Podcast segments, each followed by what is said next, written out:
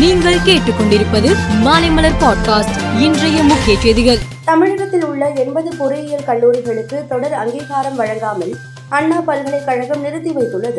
போதிய உள்கட்டமைப்பு வசதிகள் இல்லாததால் அண்ணா பல்கலைக்கழகம் நடவடிக்கை மேற்கொண்டு உள்ளது. இதனிடையே எண்பது கல்லூரிகளை நேரில் ஆய்வு செய்ய அண்ணா பல்கலைக்கழகம் முடிவு செய்துள்ளது. தமிழக ஆளுநரை திரும்ப பெறும் விவகாரத்தில் பாராளுமன்ற மக்களவையில் திமுக எம்பி டி ஆர் பாலு ஒத்திவைப்பு நோட்டீஸ் வழங்கியுள்ளார். அனைத்து அலுவல் பணியை நிறுத்தி வைத்து இதுகுறித்து விவாதம் நடத்த வேண்டும் என குறிப்பிட்டுள்ளார்.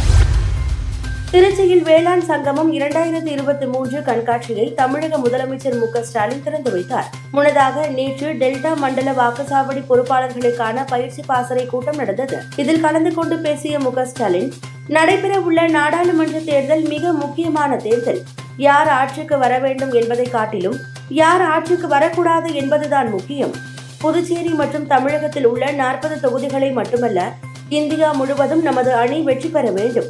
ஏனென்றால் இந்தியாவின் கட்டமைப்பை பாரதிய ஜனதா சிதைத்துவிட்டது எதிர்வரும் நாடாளுமன்ற தேர்தலில் இதற்கு முற்றுப்புள்ளி வைக்க வேண்டும்.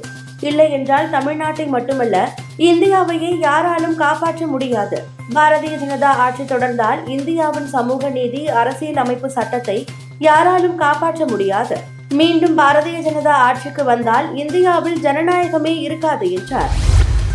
கேரளாவில் கனமழை பெய்து வரும் நிலையில் மலப்புரம் கோழிக்கோடு வயநாடு கண்ணூர் காசர்கோடு ஆகிய ஐந்து மாவட்டங்களுக்கு இன்று மஞ்சள் எச்சரிக்கை விடுக்கப்பட்டுள்ளது. கோழிக்கோடு மாவட்டத்தில் தொடர்ந்து கனமழை பெய்து வருவதால் கடற்கரைகள் நீர்வீழ்ச்சிகள் ஆற்றங்கரைகள் மற்றும் நீர்நிலைகளுக்கு செல்ல தடை விதிக்கப்பட்டு உள்ளது. தேசியவாத காங்கிரஸ் கட்சி பிளவுபட்ட நிலையில் சரத்பவார் அஜித் பவார் ஆவணங்களை தாக்கல் செய்ய வேண்டும் என தேர்தல் ஆணையம் உத்தரவிட்டு உள்ளது.